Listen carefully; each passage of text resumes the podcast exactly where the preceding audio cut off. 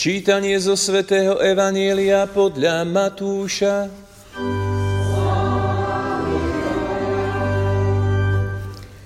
Ježiš predniesol zástupom aj iné podobenstvo. Nebeské kráľovstvo sa podobá hortičnému zrnku, ktoré človek vzal a zasial na svojej roli.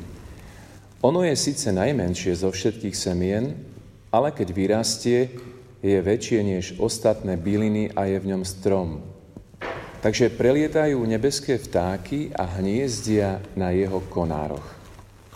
Ďalšie podobenstvo im povedal, nebeské kráľovstvo sa podoba kvasu, ktorý žena vezme a vmiesi do troch mier múky, až sa všetko prekvasí.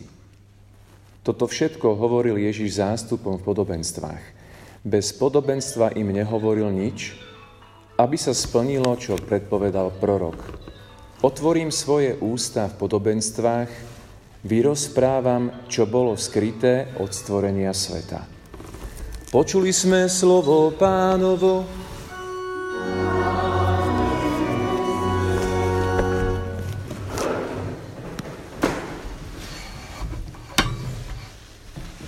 Som spomenul v úvode Sv. Homše, dnes je církev veľmi bohatá na svetých a asi je to každý deň tak, len nie, nie všetci sú zaradení do liturgického kalendára, lebo sa tam nezmestili ich toľko, že naozaj církev by musela mať uh, každý deň asi 30, aby, aby mohla všetkých nejako spomenúť, aspoň tých základných. A Peter Chryzolog, biskup a učiteľ církvy, to je jeden svetý Solanus Casey, americký svetec, Kapucín, druhý svetec a sveta Zdenka blahoslavená sestra Zdenka Šelingová, ktorú poznáme, alebo možno ste čítali jej životopis. A narodila sa počas Prvej svetovej vojny, oraváčka z Krivej, pochádzala z veľkej rodiny, takej nábožnej, bola desiata z jedenáctich detí. Desiata z jedenáctich detí a potom vám poviem, z koľkých pochádzal ten, ten ďalší svetec, ktoré, ktoré už som spomenúť. A pochádzal z rodiny, ktoré mal, kde bolo 16 detí a bol 6 v poradí. A z rodiny boli traja kňazi, čiže okrem neho ešte dvaja. Takže taká požehnaná celkom rodina. Čiže dve veľké rodiny, to majú spoločne ako prvú, prvú čertu. A pochádzali z dobrých rodín, to je druhá veľmi silná čerta. A sestra Zdenka mala 15, keď šla e, sestram Svetého kríža, začínala v podunajských biskupicech, je to tu blízučko, mnohí viete, kde to je, boli ste tam x krát pracovala v nemocniciach, v Humenom, v Bratislave, v Podunajských biskupiciach a asi najviac je známy ten jej posledný úsek života, keď robila vo fakultnej nemocnici. To je asi najznámejší úsek, asi o tom viete najviac. A keď e, vlastne, keď už komunistický režim začal naozaj drviť ľudí, ktorí verili v Krista, prenasledovať kňazov, reholníkov, seminaristov, ale aj mnohých lajkov, tak v nemocnici fakultnej, kde pracovala, boli väznení kňazi a ona, ona niektorým pomohla k úteku. Dvakrát sa teda pričinila, že a, vyskúšali, či to pôjde. A prvýkrát úspešne jeden kňaz utiekol, ktorý tam bol väzne, v podstate väznený v nemocnici, mal, e, bol tam preto, lebo mal následky mučenia, nevláda chodiť. A tak chodali do nemocnice a strážil tam jeden vojak. A sestra Zdenka mu dala do čaju uspávací prostriedok. A takým spôsobom bola schopná toho, toho kniaza vlastne oslobodiť.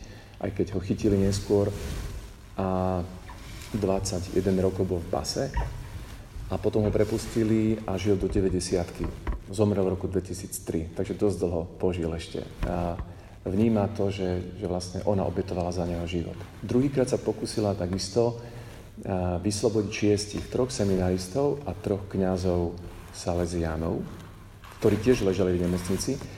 A komunisti už tak šípili, že ona pomáha, alebo ten personál tam pomáha pri útekoch, no tak našiel takú budu na nich, takú pascu. E, začal šíriť také klebety, že títo šiesti pôjdu na Sibír.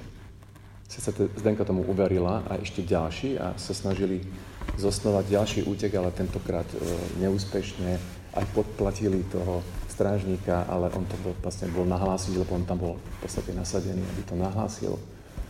A tak sa vlastne sestra Zdenka dostala vo februári 1952 do väznice. Tri, vyše tri, tri roky bola vypočúvaná, väznená, mučená také najčastejšie mučenie bolo, že ju ponárali do vody, až kým sa dusila studené vody v studenej miestnosti a potom ju vyťahovali na takých, žel, na takých uh, reťazách. K, k plafónu nechali ju tak uh, vlastne vysieť. Potom ju hodili na zem a byli ju palicami. Ku koncu života teda uh, zistili, že má rakovinu prsníka a jednoducho ona bola v tak hroznom stave, že si povedali, no nemôžeme ju nechať takto zomrieť v nemocnici, tak ju pustili domov.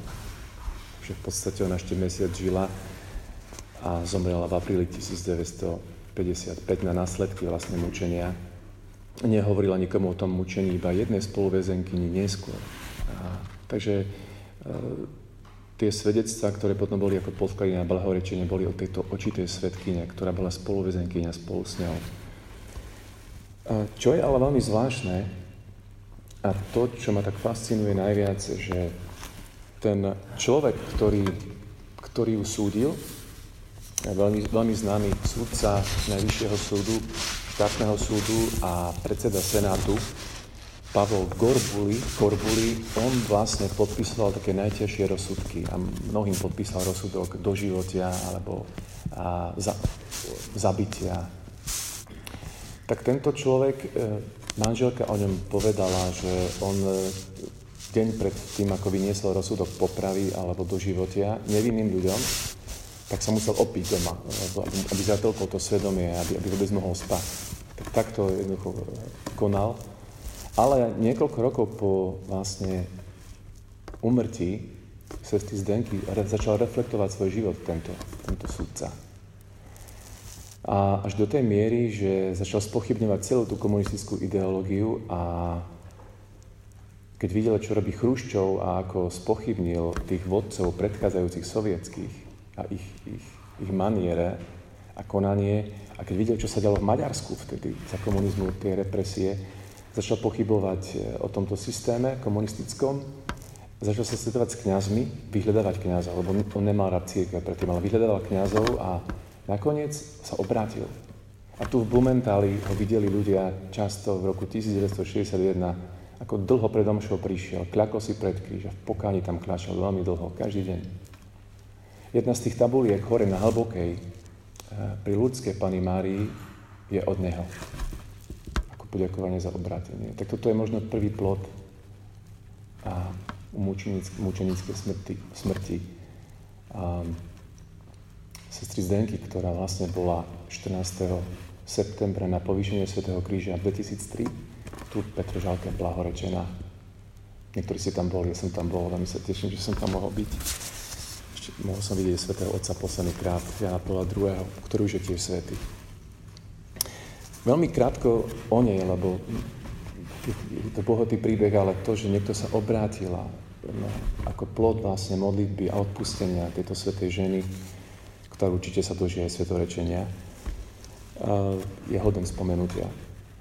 Sestry Svetého kríža by vám povedali oveľa viacej o jej živote a nachádza sa to v takom životopise od Antona Habovštiaka, takže si to môžete prečítať, je to dostupné veľmi ľahúčko. A druhý svetec, ktorého chcem spomenúť a ktorý sa veľmi podobá svojim príbehom na sestru Zdenku, hoci neskončil ako mučeník, je blahoslavený Solanus Casey. On pochádzal tiež z veľkej rodiny, ako som spomenul. Vstúpil do seminára a vyhodili ho pre veľmi slabé výsledky. On bol ako Jan Zvianej, študoval a študoval, nešlo mu to do hlavy. Študoval, študovalo sa tedy v Nemčine, tam v Spojených štátoch, v tom seminári, kde bol, v New Yorku študoval a v latinčine nešlo mu to, vyhodili ho, ty nemôže byť farár v žiadnom prípade. Lebo strašne nešťastný, lebo túžil byť kňazom.